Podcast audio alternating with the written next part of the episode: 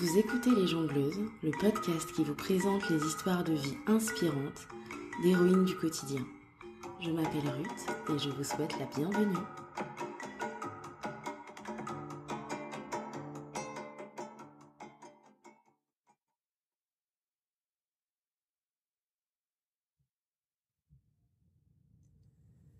Je suis ravie de vous présenter la deuxième partie de l'épisode 10 où avec Céline nous abordons des sujets plus personnels. Elle nous raconte le décalage qu'elle a ressenti dans la sphère professionnelle sur certains aspects de la sphère privée. Elle nous parle de ses cheveux crépus à un moment où les cheveux afro, crépus, n'étaient bien vus nulle part, y compris dans notre pays natal. Elle nous parle aussi de sa grossesse qu'elle a vécue en travaillant intensément, dans un contexte où on s'attend plutôt à ce que les femmes ralentissent. Nous parlons aussi de la façon dont Céline jongle au quotidien entre ses différents rôles. Professionnelle chevronnée, maman maternante, épouse et femme, mais surtout de ce qui l'aide à trouver son équilibre entre toutes ces balles. Bonne écoute Et puis c'est aussi ici que j'ai eu ma première fille. Donc euh, tout de suite après être rentrée de, de France, en fait, euh, Mhm. euh, Ava est née euh, avait né quasiment neuf mois après, quoi. Tu vois, on n'a pas perdu notre temps. hein. Et, et ça aussi, ça a été une expérience formidable.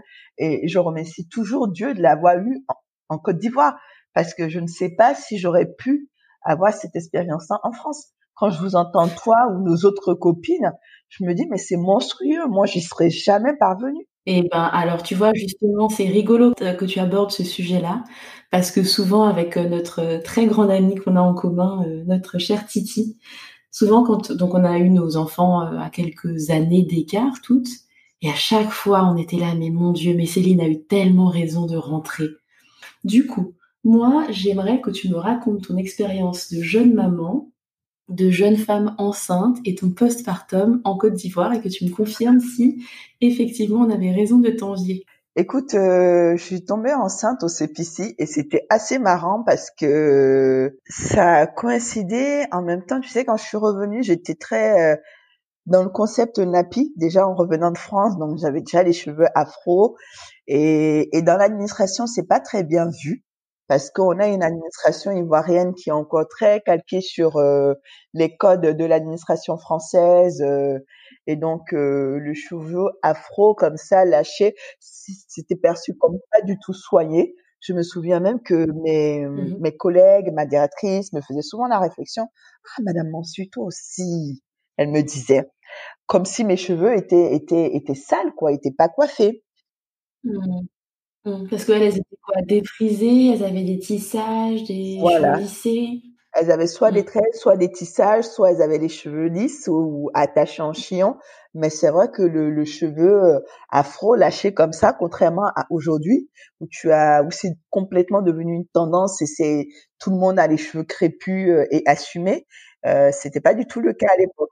Et donc euh, j'étais cette chef de service là qui avait son afro et et qui était enceinte et qui continuait de courir dans tous les couloirs, de monter et de descendre les escaliers comme si de rien n'était. Et, et, et je me souviens du- d'une anecdote où il y avait, il y avait un, un client qui était là et, et qui, qui disait mais c'est qui elle quoi? Et et et il y avait un directeur qui était là et qui a dit ah c'est Madame Monsuy, c'est la française, c'est notre ovni à nous. Mhm. Et, euh, et donc euh, cette grossesse là, dans, dans ces conditions là, parce que je travaillais beaucoup, mais euh, j'ai eu une grossesse qui m'a pas fatiguée du tout. Mhm. Euh, je remercie Dieu, mais j'ai pu travailler jusqu'au bout et j'étais à, à à fond à chaque fois, pas de baisse d'énergie ou quoi que ce soit. Et je me Mhm. souviens que pendant ma grossesse, on a eu organisé l'événement Investir en Côte d'Ivoire 2016, qui était un événement économique majeur pour le pays, où on a eu euh, des, des centaines d'invités du monde entier qui sont venus. Il y avait beaucoup de présidents euh, de l'Union africaine qui sont venus, des ministres européens qui étaient là, euh, des, des ministres asiatiques. Enfin, c'était un événement, c'était investir en Côte d'Ivoire. C'était le premier gros événement économique en Côte d'Ivoire où la Côte d'Ivoire, après s'être reconstruite, disait aux investisseurs, on, on- on est là, on peut vous accueillir. Mhm. Et cet événement-là était colossal à gérer. J'imagine. Et moi, c'était en plein pendant ma grossesse. Et je me souviens, j'allais, je venais, je, et je me souviens un jour, mon patron, il m'a regardé, il m'a dit, Céline, ne va pas accoucher là, hein, s'il te plaît. Je ne veux pas que tu aies des problèmes avec ton mari. Et je disais, t'inquiète, t'inquiète, boss, il va rien se passer et tout. C'est vrai qu'il s'est rien passé. Et donc, à la suite de ce gros événement-là, j'ai, j'ai accouché. Euh, j'ai accouché dans une clinique euh, privée, donc euh, qui est censée être une des meilleures cliniques de la place. Mais euh, comment Mmh te dire Ici, dans les cliniques, ils sont dans une logique où, où quand tu arrives, de toute façon, euh, en tout cas, c'était le cas euh, de, de mon médecin, il m'a injecté de l'oxytocine sans m'informer en fait. Il m'a dit que c'était un, un, un médicament qui allait baisser la douleur, je sais pas trop quoi. Donc, sachant que juste un point pour nos auditeurs, l'ocytocine, c'est c'est l'hormone qui est produite naturellement, qui permet de Des contractions. voilà, qui permet aux contractions de se faire, et elle est injectée aux femmes pour les déclenchements. Sauf que ça fait des contractions, c'est réputé faire des contractions tout de suite hyper violentes, et t'as pas euh, l'hormone qui derrière euh, te, te tu vois, te fait planer et te fait supporter la douleur quand tu as de l'ocytocine artificielle. Est-ce que ça a été ton expérience à toi?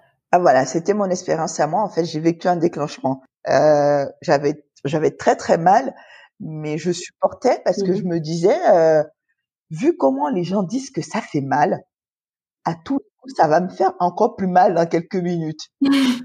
Donc ça là, c'est rien du tout. Donc euh, la petite est sortie et là tout de suite, mon premier réflexe, ça a été de dire à Olivier, suis-les, suis-les, je veux pas qu'il se trompe de bébé, suis-les. C'est clair. Du coup, il, les a suivis, il les a suivis et, et voilà. Donc, il s'est assuré que c'était bien notre fille quand même à qui il mettait le bracelet. Et puis, euh, et puis Mhm. quand elle est revenue, je me souviens que la première chose que, que j'ai faite, c'est que je lui ai récité un verset du Coran dans l'oreille parce que Mhm. voilà, en islam, on, on nous dit que quand un enfant naît, euh, c'est toujours bien de lui réciter ce verset-là en particulier. C'est une version de l'appel à la prière qui est la l'attestation de foi euh, pour que l'enfant justement soit connecté à Dieu et que en même temps il reçoive Dieu avec lui. Et c'est vrai que bien que je sois de moins en moins pratiquante, Mhm. celui-là, en tout cas cette partie-là, je l'ai toujours faite pour mes deux enfants.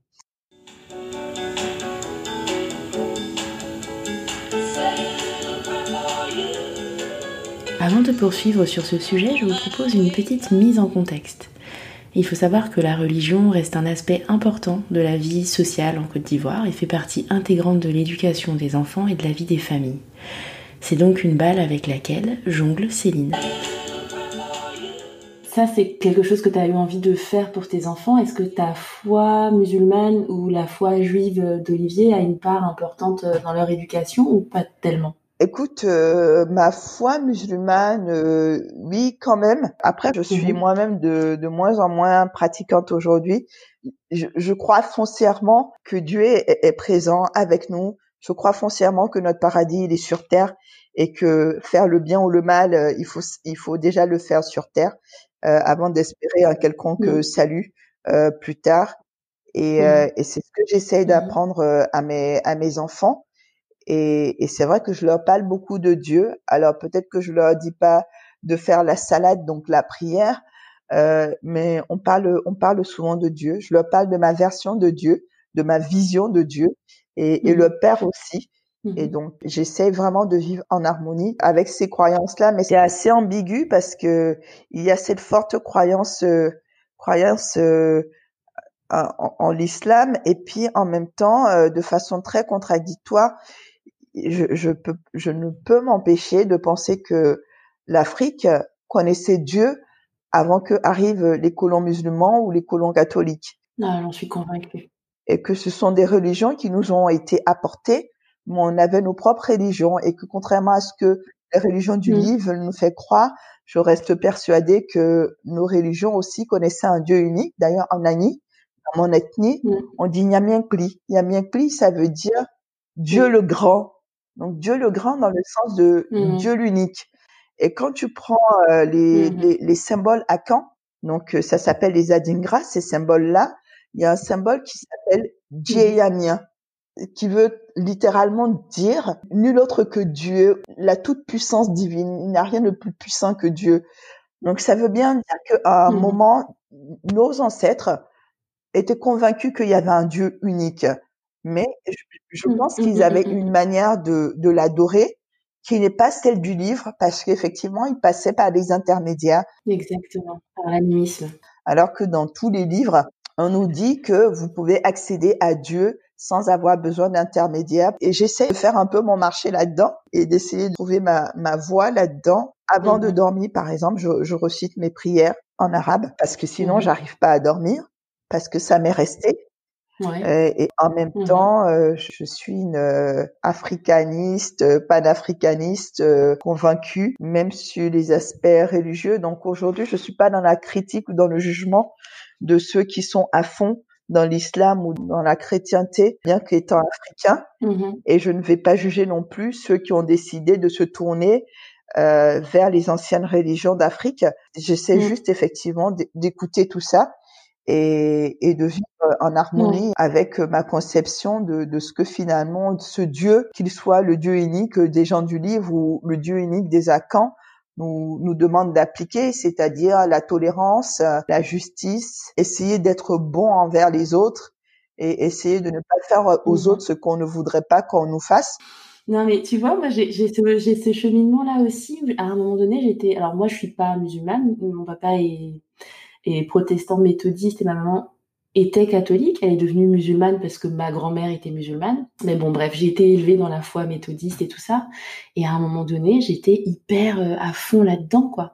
Sauf qu'aujourd'hui, alors c'est pas que je crois plus en rien. La religion, comme elle est appliquée, euh, en fait, j'ai du mal à adhérer à quelque chose qui a été utilisé pour coloniser, quand même, tu vois. Quelque chose qui est utilisé pour écraser les femmes, quelque chose qui est utilisé pour diviser les humains entre eux en disant, bah, telle catégorie d'humains, euh, ils seront pas acceptés au paradis, donc allez méprisez-les. J'ai fondamentalement du mal en fait avec euh, avec ça. Et du coup, quelqu'un qui pratique ou en tout cas qui a une vision de la religion comme tu l'as toi, c'est l'islam que tu as, mais ça pourrait être le christianisme, ça pourrait être n'importe quoi, mais je trouve que cette connexion-là, c'est ça qui fait en fait que qu'on est spirituel au-delà de religieux. Moi aujourd'hui, je suis plus là-dedans. On a évolué. Bon, on a parlé de religion, c'était pas prévu. non, c'était pas prévu. Non. Bon, et du coup, euh, quel genre de maman tu es? Bah, j'ose croire. Enfin, est-ce que est-ce que la normalité existe? Parce que quand je vois que que mes copines, euh, surtout euh, en, en, Europe, me disent que leur enfant est sorti de la chambre à trois semaines ou même que le bébé n'a jamais dormi dans la chambre. Euh, avec mon mmh mari, on n'est pas du tout comme ça. On, mais en même temps, c'est parce qu'on sait aussi qu'on a la chance d'avoir du personnel à la maison et qu'on peut se le permettre. Euh, mais c'est vrai mmh que mes enfants ont, ont, toujours dormi dans notre chambre. Ava a dû quitter notre chambre, peut-être elle avait trois, quatre ans. Et, et encore, malgré ça, mmh aujourd'hui, euh, elle termine ses nuits dans, dans notre chambre, quoi. Aujourd'hui, elle a 6 ans, elle termine ses nuits dans notre chambre. Et puis euh, Isaac, le petit deuxième, euh, voilà, il, commande, il commence dans son berceau parce qu'au début c'était en lit dodo, mais il commence maintenant dans son berceau. Et puis il finit au milieu, euh, mmh au milieu de la nuit, euh, même pas entre nous, mais sur moi, quoi, parce que il se réveille et puis il dit maman. Et puis et puis il vient sur moi parce qu'il cherche le sein. Je sais pas, je suis ce genre de maman là, voilà, qui, qui estime. Alors j'estime que je passe jamais assez de temps avec eux. Et c'est vrai que j'ai un mmh. poste aujourd'hui avec beaucoup de responsabilités qui fait que, bah, comme là actuellement, je suis en mission à l'intérieur du pays pour trois jours. Et, euh, et mmh j'ai des horaires où je commence le travail des fois à 7h30 ou 8h, mais où je vais rentrer à la maison, il sera 8h du soir. Euh, voilà, j'ai des mmh horaires assez assez compliqués à gérer. Du coup, euh, quand je suis à la maison, il y en a que pour eux, quoi. J'essaie vraiment d'être à leur écoute et, et, je me suis imposée de leur apprendre à être très rapidement autonome. Et ça, c'est mmh assez difficile parce que souvent, ma réaction première est d'avoir envie de, de lasser les chaussures d'Ava ou, ou, de lui faire porter son t-shirt pour que ça aille plus vite. Et, et à chaque fois, je, je dois me faire violence et, et me retenir et, et, regarder la montre et me dire ah bah ah bah dépêche-toi, dépêche-toi. Et voilà, je ne lui dis pas, je, je, je, la laisse se faire. Mais tu vois, je t'admire parce que moi, je sais que quand je, je travaillais, euh, donc là, on, a, on est à Dublin depuis octobre et j'ai arrêté de travailler euh, en juillet dernier et j'étudie de la maison, donc le rythme est quand même beaucoup plus serein et plus zen. Mais quand je travaillais, c'était mais c'était horrible. Que j'avais deux enfants, on habitait en appart, troisième étage, sans ascenseur, zéro aide à la maison euh, c'était c'était l'enfer en fait. Mon mari travaillait à l'autre bout de Paris, donc clairement, je, bah, tout était sur mes épaules. Et je trouve que tu mets des gens dans ce genre d'environnement-là, et ensuite tu leur dis, mais il faut être bienveillant, parce que l'enfant, parce que la théorie de l'attachement, des choses qui sont vraies, tu vois, je, je, je, suis convaincue de la véracité de toutes ces, toutes ces approches, toutes ces théories. Moi, Joséphine, elle est toujours dans mon lit, elle a deux ans, elle est toujours allaitée. Euh, Camille, s'il n'arrive pas à dormir, je vais prendre son matelas, il va finir la nuit à côté de nous, tu vois. Et je suis vachement là-dedans. Sauf que quand tu bosses, mais tu fais comment, en fait? Donc, c'est trop cool que toi, tu arrives à prendre sur toi, à être patiente et à laisser faire ta fille, ses petites expériences, son petit rythme, c'est génial. Écoute, c'est pas tout le temps vrai et je suis d'accord avec toi. Je pense que j'aurais été à ta place dans ces conditions-là, sans aide à la maison, etc. J'y serais pas arrivée, j'aurais juste pété un câble. Parce que même aujourd'hui où euh, on a, nous avons quand même un chauffeur, une nounou qui fait la cuisine et, et une femme de ménage, mmh eh bien, mmh on a quand même des moments très difficiles. Bah, c'est pour ça que moi je trouve que vous êtes des guerrières. Honnêtement, toutes ces filles-là, toutes ces femmes en France qui arrivent à, à, à, faire les deux sans aide, moi pour moi, honnêtement, vous êtes des guerrières parce que sans, sans, sans cette aide qu'on a à la maison et, et sans l'aide de mon mari, je pense que j'y arriverais tout simplement pas ou en tout cas je serais pas soit euh, l'employé que je suis donc euh, au travail ou je serais pas la mère que je suis euh, avec mes enfants. Mais c'est évident, c'est évident, c'est impossible d'être aussi à 100% partout. Mm. C'est et puis c'est à nous qu'on le demande, c'est pas tellement aux hommes. Alors c'est bien parce qu'on vit à une époque où nos maris s'investissent et on parle de plus en plus de répartition de la charge mentale, mais il empêche que c'est toujours nous qui l'avons cette charge en réalité. C'est vrai.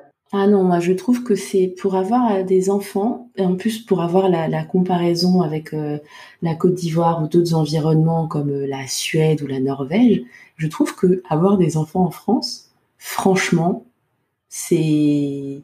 Ouais, je suis d'accord. On n'est pas loin de, la figure de la guerrière. Merci. Je, je, je, suis d'accord. Ah non, mais vous êtes des guerrières, hein, les filles. Moi, je vous dis. Hein, je voilà, je n'y serais pas arrivée. Et c'est pour ça, c'est une des raisons qui m'a d'ailleurs poussé aussi à partir. Euh, non, là, quand je suis à la maison, je profite vraiment de mes enfants parce que je sais que je j'ai pas à aller gérer le linge, le repassage. C'est fait par quelqu'un et je passe mon temps à jouer avec mes enfants.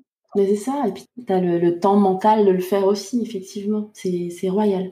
Ok, bah je, je, sais ce que je vais faire peut-être après, après Dublin. Bon, après, ça, tu sais, avoir du personnel ici, euh, c'est assez limite. Hein. Tu as bien entendu que des fois, tu avais beaucoup d'histoires d'enlèvement, euh, de nounous qui disparaissaient avec les enfants. De, aux sorties des écoles, tu as des, des personnes qui viennent aborder les nounous et qui réclament, qui lui disent... Euh, en fonction de l'école. Donc, si c'est une école française, je te donne 2000 ou 3000 euros euh, si tu me donnes l'enfant.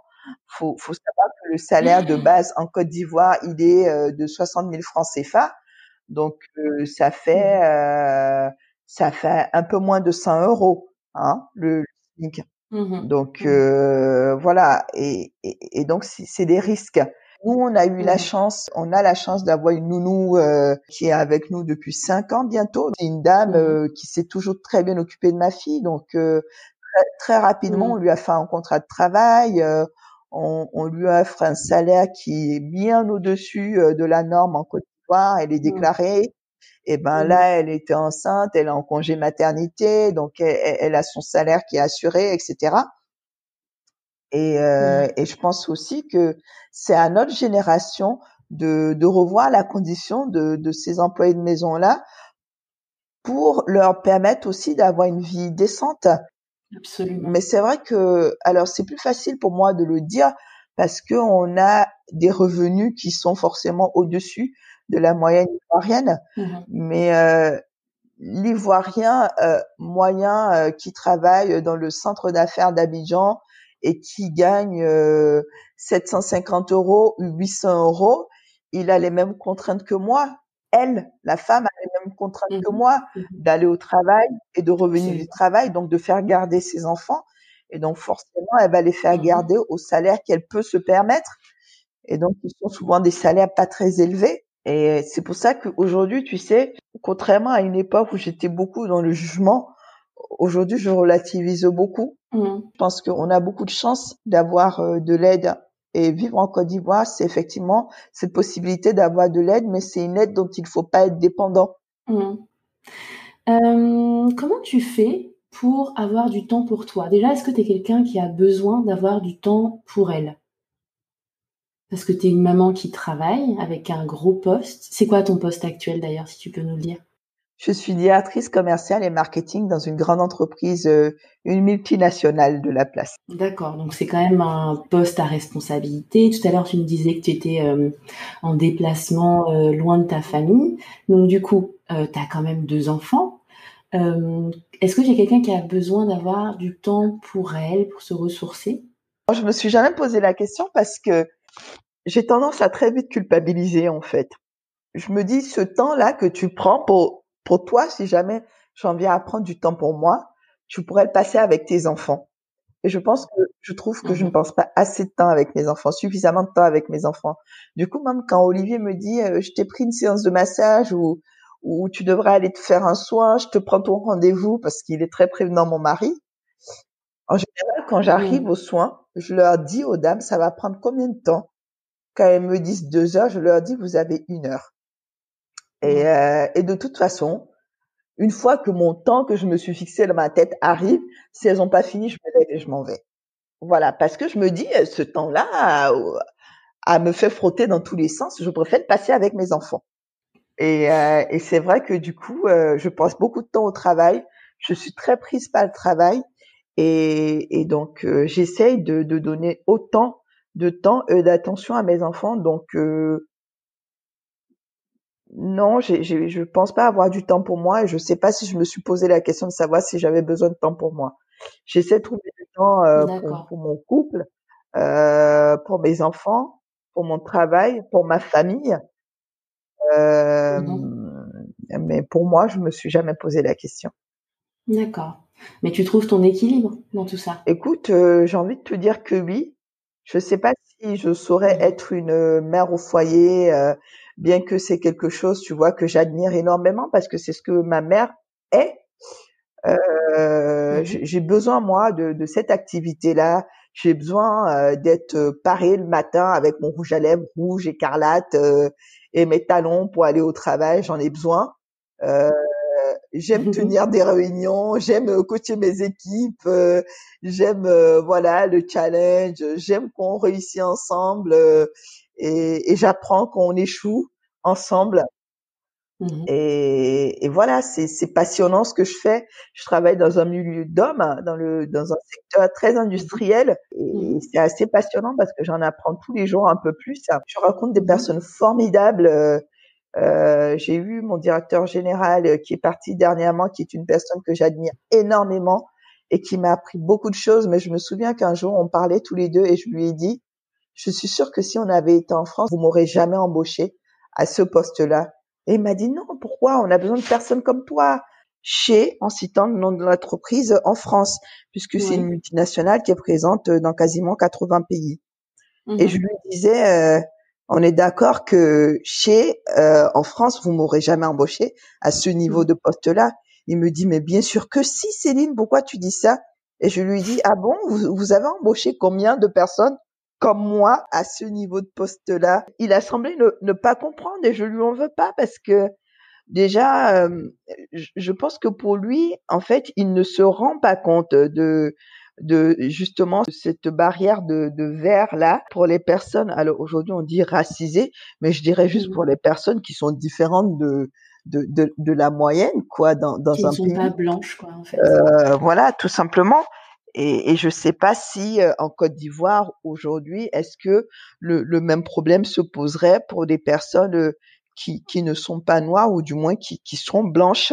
Euh, mon, mon, mari est convaincu que si, il, il est convaincu que s'il n'avait pas été dans une entreprise euh, française avec des actionnaires français, et il est convaincu qu'il n'aurait pas été embauché euh, à son poste euh, dans une mmh. entreprise ivoiro-ivoirienne euh, détenue par des Ivoiriens. Donc, mais je sais pas. Est-ce que tu penses que toi, t'en penses quoi de ça? Parce que j'ai quand même l'impression que, en tout cas, quand quand j'étais plus jeune, j'avais quand même l'impression qu'on avait cette image du blanc comme celui qui sait, celui qui est éduqué, celui qui, et du coup, j'ai quand même l'impression que euh, ce serait plus facile justement pour lui d'avoir un poste là-bas, ou en tout cas d'être mieux considéré là-bas que nous, femmes noires, en France.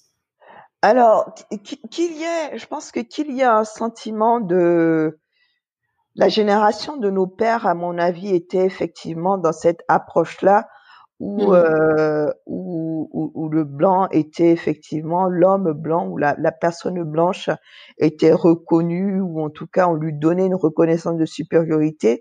Aujourd'hui, on n'est plus trop dans ce mode-là, bah, déjà parce qu'il y a beaucoup de personnes comme moi qui sont revenues, et, mmh. et, et, puis euh, parce que même les personnes qui sont restées finalement s'affranchissent peu à peu de ce sentiment euh, d'infériorité vis-à-vis euh, de, de la personne blanche. Je pense que dans une certaine mesure, il n'a pas tort. Mmh Parce que déjà, les Ivoiriens trouveraient bizarre qu'un blanc vienne postuler dans une entreprise ivoiro-ivoirienne vu les niveaux de salaire. Parce que c'est vrai que Aujourd'hui, euh, la plupart des Blancs en Côte d'Ivoire ont des revenus qui sont beaucoup plus élevés que la moyenne ivoirienne. Mmh. Déjà, ne serait-ce que le salaire serait une, barrière. Et puis, c'est vrai tout simplement que les gens auraient du mal à comprendre. Avec ce responsable-là, donc, on a eu à aborder le sujet, mais on n'est pas rentré en profondeur parce que je voyais bien qu'il ne comprenait pas ce que j'essayais de lui expliquer. Je trouve ça assez, euh, assez révélateur de la société dans laquelle on vit où mmh finalement euh, on, on, a d'un côté des personnes qui vivent beaucoup de frustration et de l'autre des personnes qui ne se rendent même pas compte des mmh. frustrations qu'elles peuvent générer.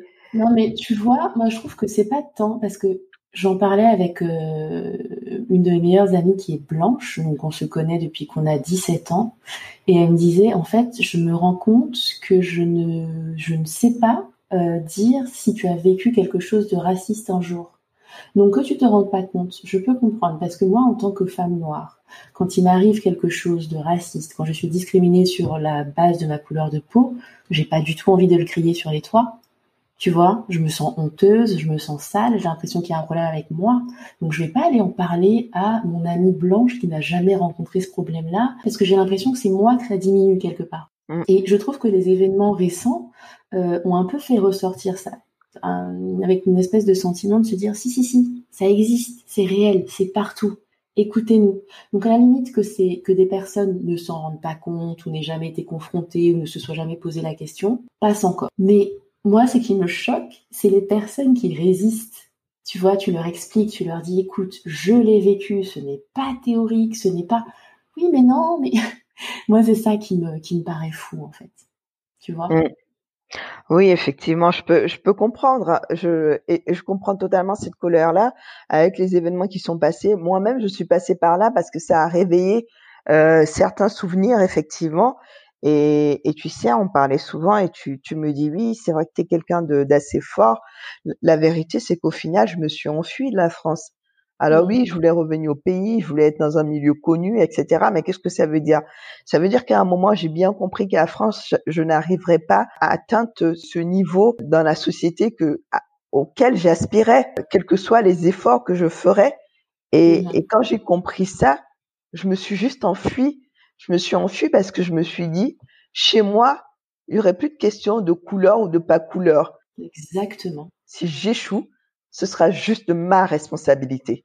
Et si j'ai réussi, ce serait aussi ma responsabilité. Alors que là-bas, j'étais jamais sûre si j'avais échoué, si j'avais été rejetée parce que j'étais noire ou pas, tu vois. J'avais toujours tendance à me dire, mais est-ce que j'ai pas été pris à ce poste? Est-ce que j'ai raté cet entretien parce que j'étais noire? Je me posais la question. D'ailleurs, comment le mouvement euh, Black Lives Matter a été vu ou perçu euh, là-bas? Écoute, euh, il y avait il y avait foncièrement deux écoles, je pense. Il y avait mmh. l'école de ceux qui ont vécu en France et donc qui ont vécu les, les, les, discriminations ou les, des exemples concrets de, de, de, racisme systémique, un peu comme moi, et qui du coup, ça a réveillé des émotions vives. Mmh. Euh, donc de la colère, euh, de, de la tristesse de savoir que ça existe encore et que ça continue. Et mmh puis il y avait l'autre camp, le camp des gens qui qui qui était jamais parti en Europe et qui l'avait pas vécu et qui ne comprenait pas, qui voyait juste qu'un homme noir avait été tué par un policier blanc.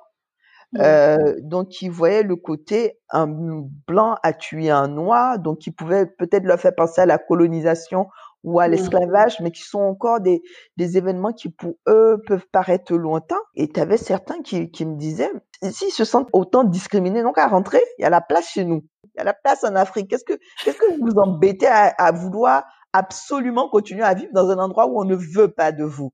Mmh, mmh, mmh, J'ai eu une conversation avec des collègues qui m'ont dit ça, qui m'ont dit, euh, mais toi, Céline, on comprend pas ton histoire de Black Lives Matter. Là, tu viens à Abidjan, tu es loin de ça. C'est quoi ton problème au juste? Et, et, et, je leur expliquais, je leur disais, vous savez, euh, au-delà de Black Lives Matter, pour moi, ce qui me fait redresser les poils, c'est vraiment ce sentiment que quelqu'un puisse être aujourd'hui encore euh, jugé à travers sa couleur de peau, parce que même à Abidjan, je le vis. Alors, dans une moindre mesure, parce que ça n'est pas adressé directement à moi, Ma fille, même quand elle joue, alors ça dépend dans quel milieu on va, mais quand des fois on va voir des cousins ou des oncles dans certains milieux populaires, tous les enfants viennent autour d'elle et tout le monde l'appelle la blanche, la blanche, et, elle comprend pas, elle comprend pas. Alors euh, non, c'est pas vraiment du, enfin c'est pas du racisme en tant que tel, mais elle comprend pas pourquoi on, on vient lui crier au visage qu'elle est différente c'est là où, en tant que parent d'enfants métis, on a vraiment un rôle à jouer pour dire non, non, t'es pas entre deux feux. T'es ce que tu choisis d'être, en fait. Peu importe ta couleur, peu importe ton genre, tu es ce que tu décides. C'est exactement ça. C'est vrai que nous, on travaille beaucoup pour que Ava, déjà, qui a, qui a 6 ans, a déjà beaucoup de répondants. Moi, j'hésite pas à reprendre des gens quand il y a un commentaire mal placé. Olivier non plus. Ouais, c'est hyper important. Donc, ma fille, effectivement, quand aujourd'hui les gens lui disent la blanche, elle dit, elle regarde droit dans les yeux, elle dit, je suis pas blanche, je suis caramel. Tu es aveugle, qu'elle dit.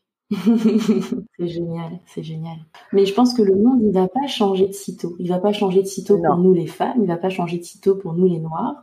Et je pense qu'il y a un moment donné, c'est à nous de bah, nous battre en fait et juste être ce qu'on veut. Alors peut-être que ce sera plus dur, hein. je, pense que ce sera effectivement plus dur, mais je pense qu'il faut pas qu'on se dise oui mais il y a du racisme, oui mais il y a du sexisme. Et bah oui il y a tout ça, ça a toujours existé. Je pense que ça existera toujours, mais il faut que faut qu'on se batte quoi, faut qu'on fasse des petits euh, des petits êtres forts et résilients en fait. Exactement. On arrive euh, à la fin de notre entretien. C'est maintenant le moment du questionnaire des jongleuses. Donc on va parler de tes priorités. Parmi tes balles, est-ce qu'il y a une balle que tu ne veux surtout pas laisser tomber? La balle de maman. Elle pèse mais je la laisse pas tomber.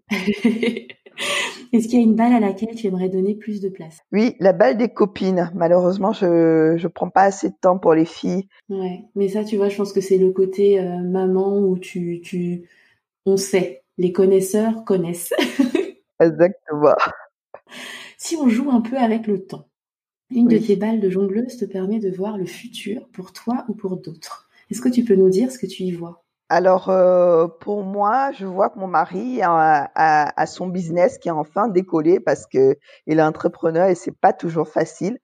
Donc mmh euh, il a enfin signé les gros contrats auxquels il aspire et que mmh moi, après un poste de directrice générale dans une grosse entreprise, j'ai j'ai tout plaqué euh, pour me mettre à mon compte, pour avoir assez de temps pour suivre mes enfants dans leur vie d'adolescent et dans leur vie post-universitaire pour les suivre un peu partout là, tu vois? Je te le souhaite. Une de tes balles te permet d'envoyer un message à la Céline du passé. Elle a quel âge et tu lui dis quoi? Je crois qu'elle a 14 ans. Elle commence à se découvrir en tant que femme. Elle se pose beaucoup de questions. Elle veut arriver vite à sa vie de femme adulte. Elle tient un journal intime dans lequel elle écrit qu'elle va se marier à 22 ans avec un homme qui a tous les talents euh, qu'elle trouve à son père et, et je lui dirais, euh, es sur le bon chemin, mais sois peut-être un petit peu moins exigeante avec toi-même parce que la vie est pas facile. Tu feras des erreurs, tu apprendras de ces erreurs-là. Il faut juste que tu apprennes à être un peu plus tolérante envers toi-même et envers les autres aussi. Magnifique. Est-ce que tu peux nous partager euh, la personnalité ou plusieurs euh, qui t'inspirent et nous dire ce qui t'inspire chez cette personne? Les personnalités qui m'inspirent le plus, ce sont les personnes réels qui mmh m'entourent et qui au jour le jour ont contribué à faire de moi la personne que je suis et qui contribuent à faire de moi la personne que, que je continue d'être. C'est, c'est mon mmh père pour sa, pour sa tolérance, pour sa clairvoyance, pour son esprit entrepreneurial, euh, pour son sens du respect et des valeurs. C'est ma mère pour cette rage qu'elle a de toujours se battre pour les siens, d'accepter et d'être résiliente. C'est ma petite sœur qui, qui comme ma mère d'ailleurs, sait encaisser et donne tout pour, pour les siens. C'est mon mari qui, qui, malgré tout ce que je fais, et, Dieu seul sait que je suis pas facile à vivre, me supporte et m'accompagne. Donc c'est, tous ceux-là qui sont mes modèles à moi. J'ai pas de gens. Pour moi, ce sont des gens extraordinaires. C'est eux qui m'aident à, à tenir. Des héros du quotidien. Il n'y a rien de tel pour avancer. Euh, pour finir, c'est quoi pour toi le secret pour jongler comme une pro? Je pense que honnêtement, il n'y a pas de secret pour jongler comme une pro. D'ailleurs, je sais même pas si on arrive à jongler comme une pro. Je mmh. pense juste que il faut prendre les balles comme elles viennent, mmh les prioriser mmh et, et justement faire tourner au maximum ces balles que tu ne veux pas poser par terre. Exactement. Merci beaucoup Céline d'avoir passé euh, ces belles heures euh, en ma compagnie. J'ai été ravie de t'avoir au micro. Et moi donc. Merci, c'était génial. Merci Ruth. Merci à toi. J'espère que cet épisode vous a plu. Personnellement, j'ai adoré retourner dans mon pays natal avec Céline et vous le présenter avec elle. Si vous aimez ce podcast et que vous souhaitez le soutenir, vous pouvez laisser un commentaire 5 étoiles sur Apple Podcast ou bien rejoindre la communauté sur Instagram pour continuer à échanger. À bientôt! Música